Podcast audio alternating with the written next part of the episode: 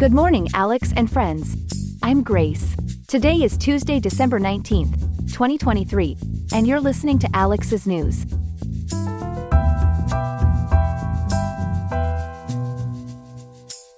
Turning our eyes to the weather, Riverside's forecast for today, December 19th, shows a high of 66.3 degrees with a low of 59.7, so keep that light jacket handy as you step out this morning. Now, let's breeze through the major headlines we're bringing to the discussion table. Firstly, we'll delve into the latest from the Lone Star State. The Texas governor has just put pen to paper on a controversial new immigration law authorizing local law enforcement to arrest individuals for illegal border crossings. This move has sparked a fierce debate with strong arguments about the potential for racial profiling, a conversation we're going to unpack. Shifting westward to California, the homelessness crisis is deepening. Despite a flurry of housing bills intended to ease the situation, soaring costs and inadequate protections remain critical obstacles. We'll scrutinize the measures and their impact, or lack thereof, on the streets of the Golden State. Last but not least, we have a tech centric topic that's both exciting and unnerving. A recent AI breakthrough enables the prediction of image geolocations, leading to soaring privacy concerns. The question arises on how this technology can be developed responsibly. We will explore the intricate balance between innovation and ethics. Stay with us for thorough coverage and analysis on these stories, here on Alex's News.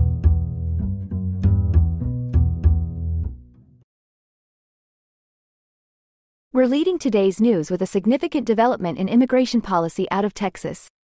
Governor Greg Abbott has signed a controversial new law aimed at illegal border crossings. Our reporter Ethan has been following this story closely. Ethan, can you start by telling us exactly what this new law entails?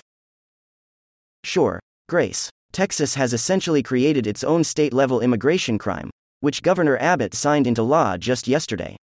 Beginning in March of 2024, it will be a state crime to cross the border into Texas illegally. Law enforcement in Texas will now have the authority to arrest individuals they suspect of this crime. That's quite a shift. What kind of sentences could those convicted expect under this new law? It's a tough stance, Grace. First time offenders are looking at up to six months in jail. Repeat offenders could face much harsher penalties, up to 20 years in prison. What's additionally noteworthy is individuals who serve their sentences might then be deported to Mexico, irrespective of their actual country of origin. That's quite harsh. What have been the criticisms of this new legislation? There's been significant backlash already. Critics are mainly worried about the potential for racial profiling by police. They fear this law could prompt state magistrates to order migrants to be removed from Texas, which might lead to an increase in discriminatory practices. Additionally, there's concern that this could instill widespread fear among immigrant communities throughout the state. With such strong penalties, I imagine there must be quite a reaction from immigration advocates as well? Absolutely, Grace. Immigration attorneys are already advising immigrants to become well versed in their rights and to consult legal representation if they're detained. They're worried about how these increased penalties could disrupt families and individuals by penalizing unauthorized entry much more severely than ever before. And there are those who say Texas may be overreaching by taking immigration enforcement into its own hands. Is that correct?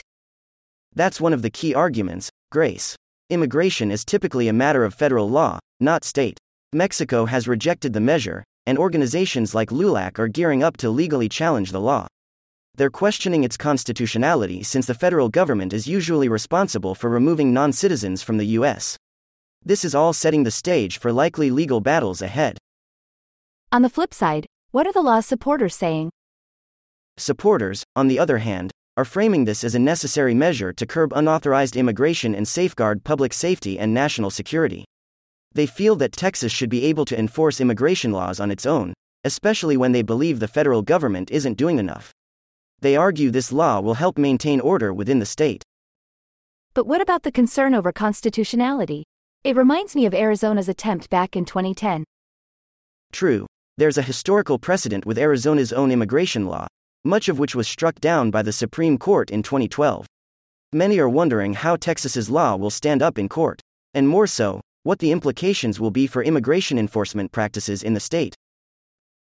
It looks like we're in for a complex legal debate with profound implications for immigration policy. Thank you for covering this potentially game changing story, Ethan. My pleasure, Grace. It's a story we'll continue to watch closely. Next up on our morning briefing, a surprising development in international trade. Chloe, you've been keeping a close eye on the ongoing homelessness crisis in California. Despite recent housing bills, it seems the situation is far from improving. Can you break down what's happening? Certainly, Grace. CalMatters recently reported on this issue, highlighting that the crux of the crisis is the significant surge in home prices and rents across California. This uptick is not only contributing to the state's homelessness problem but also to its high poverty rate and even a declining population. That sounds quite severe. What measures have the California lawmakers been taking to address this? They've been fairly active on the legislative front, Grace. A suite of laws has been passed to boost affordable housing options for low income individuals.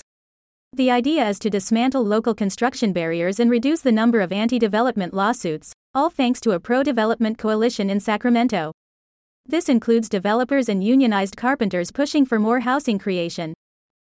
Has there been any progress on protections for renters? Efforts have been made, but gains are somewhat limited. New laws are in place making it tougher for landlords to evict tenants and capping security deposits. Yet, with the pandemic eviction protections no longer in effect, we're witnessing a surge in renters facing eviction notices. With the homeless population growing, what factors are experts pointing to? Grace, an article from the Hoover Institution points to policy shortcomings at the state and local levels. Simply put, they aren't effectively tackling the supply and demand dynamics at play. The lack of new housing, particularly in sought after coastal areas, coupled with high building permit costs and regulatory impediments, is compounding this issue. Plus, there's resistance from current homeowners who may be hesitant to welcome affordable housing developments in their neighborhoods. Then what's the strategy moving toward non coastal development? The suggestion there is to lean into developing areas with lower land prices, which means looking beyond the coast. This might lower construction costs as well, making it easier to create affordable housing options for the homeless population. How will housing feature in statewide ballots in the near future? Come 2024, housing is going to be a major ballot issue. We're going to see propositions focusing on funding for homeless treatment and shelter, affordable housing bonds, and statewide housing plans. But, there's skepticism about a construction boom given high interest rates and scant public funding for affordable housing. Are there any novel solutions being considered? There are a handful, Grace. From expanding community land trusts to new construction techniques like modular buildings and even repurposed shipping containers. There's also talk about improving access to home financing, cross sector solutions, transforming underutilized spaces, and streamlining the housing approval process. What about addressing the environmental concerns, like coastal erosion and sea level rise? On that front, we're seeing some positive steps. For instance, projects like the Surfers Point in Ventura are using living shorelines, basically relocating infrastructure and utilizing native plants to provide protection and habitat benefits. There are also grants being awarded for studies on living shorelines to mitigate erosion. Fascinating. It certainly sounds like California has a complex road ahead in tackling this crisis. Chloe, thank you so much for that comprehensive breakdown. You're welcome, Grace. It's a multifaceted issue, but I'll be sure to keep an eye on it as developments unfold. Good morning, and thank you for tuning in. Here are some other headlines we have for you today. First up, a fascinating find in Lake Michigan. A man and his daughter have discovered what is believed to be a previously unknown shipwreck. This chance encounter has generated excitement among historians and archaeologists who are keen to delve into the ship's mysterious history. In other news, the fate of a Confederate memorial has been sealed for now. A recent judicial decision means the monument will stay in Arlington Cemetery. This decision comes amid the broader national conversation on the appropriateness of Confederate symbols in public areas. Turning to consumer trends, there's a rising tide of buy now, pay later purchases this holiday season. Financial experts are sounding the alarm on the potential rise in consumer debt as more Americans opt for this method of financing their festive spending. For those who tend to leave their holiday shopping to the last minute, there is some good news. Major retailers are improving their shipping services to offer speedier deliveries. This move could be a game changer for procrastinators needing their gifts to arrive just in time. Overseas, we're keeping an eye on Iceland where a volcanic eruption is causing concern. The impact on air travel is currently being assessed by authorities and the aviation industry, as they monitor the situation for any potential disruptions. And in other international news, the Pentagon has announced a new initiative that's quite uplifting the creation of a maritime protection force for the Red Sea. This collaboration aims to enhance security for the international shipping lanes and could have a positive impact on trade, safety, and diplomatic relations around the globe. That's all we have for the other headlines today. Stay with us for more on these stories throughout the program. Turning our attention now to the cutting edge of technology, AI has once again broken new ground with a development that's as intriguing as it is concerning. Students from Stanford have created a tool they're calling Pigeon, which has a pretty uncanny ability to determine where a photo was taken. To dive deep into the implications of this, we have our specialist correspondent Ethan with us today. Ethan, can you break down what Pigeon is and why it's significant? Absolutely, Grace. So, Pigeon is essentially an AI system that can analyze a photograph and make a very accurate guess as to where in the world it was taken. These three grad students from Stanford trained it with a plethora of images, think about half a million, from Google Street View in their own dataset. And when we're talking accuracy, we mean it can identify the correct country 95% of the time and often pinpoint the location within a 25 mile radius. That level of precision is remarkable. What kind of benefits could we see from such a tool? Well, the positive applications are quite diverse. Imagine being able to track down the exact location of an old family photo with no other context. Or maybe it could help field biologists catalog species distributions more accurately. It has great potential for enriching historical research, journalism, and many other fields as well. Well, that does sound beneficial. I imagine there are also some serious privacy concerns here. What have you heard from civil rights groups like the American Civil Liberties Union, for instance? That's right, Grace. There are pressing concerns, chief among them being privacy. The ACLU has voiced their apprehension about how a more advanced version of this technology might be misused. With such precise geolocation at play, we could see it being exploited for purposes like government surveillance, corporate tracking, or even stalking, unfortunately. And beyond just knowing where a photo was taken, could this AI potentially infer other sensitive details about someone's life? Precisely, Grace. An AI system like this could deduce your location habits, personal preferences, and so much more, leading to risks like unauthorized data sharing, identity theft, even unwarranted government surveillance. Hackers could target it, resulting in significant privacy breaches.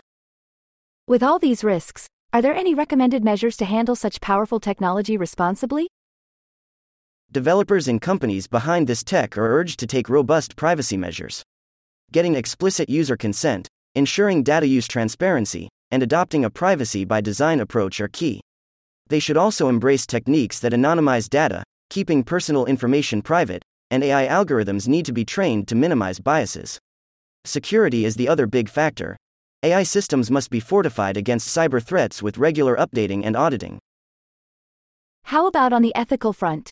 Is there a push for AI principles to be upheld and kept in check? Indeed, there is. Groups like the AI Now Institute and the CENELEC have set out resources and standards for responsible AI development. And there's a call for a more collaborative framework that includes a network of independent AI ethics officers to guide the use of this technology responsibly and ethically.